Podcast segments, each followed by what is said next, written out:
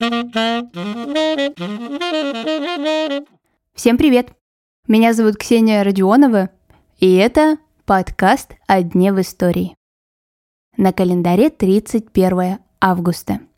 И в этот день, в 1872 году, родилась прима-балерина Мариинского театра, заслуженная артистка и любовница трех Романовых, включая последнего российского императора Николая II, Матильда Феликсовна Кшесинская.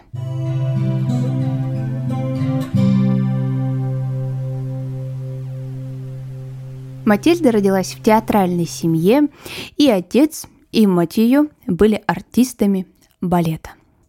Она также поступила в Императорское театральное училище.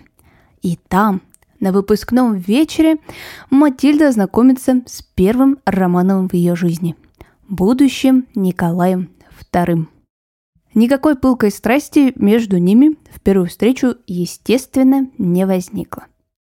Несколько лет наследник и балерина встречались в театрах, пересекались на совместных ужинах и писали друг о друге в своих дневниках.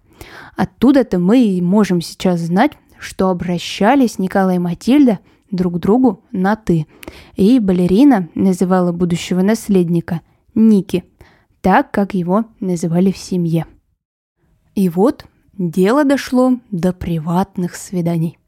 Что на них было, нам, конечно, неизвестно. На то эти свидания и приватные. Позже Николай снял Матильде дом, и в целом на этом их роман и был окончен.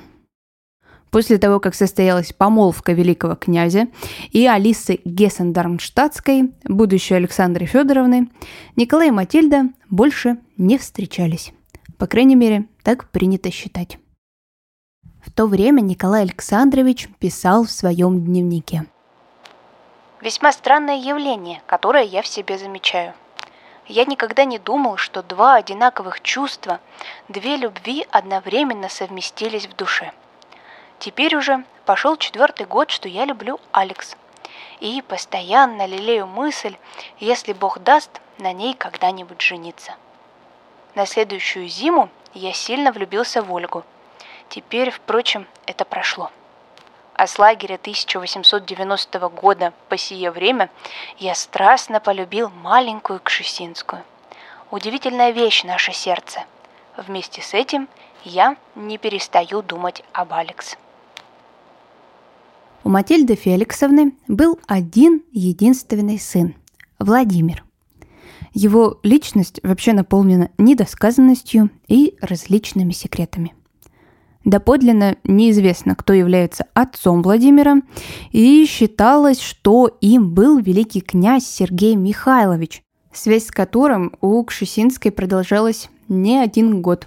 Она звала сына Матильда в честь отца своего другого любовника и тоже Романова, но теперь Андрея Владимировича.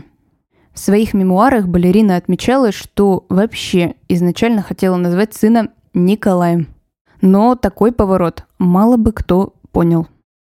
Такая вот отцовская неразбериха привела к постоянной смене полного имени Владимира. То он был Сергеевичем, то Андреевичем, и только к концу жизни все-таки получил фамилию Романов и окончательное отчество Андреевич.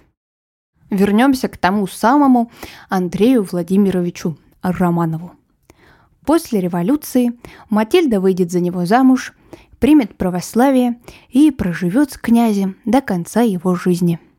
Биологическим отцом своего ребенка до конца жизни Матильда Феликсовна будет называть Андрея Владимировича.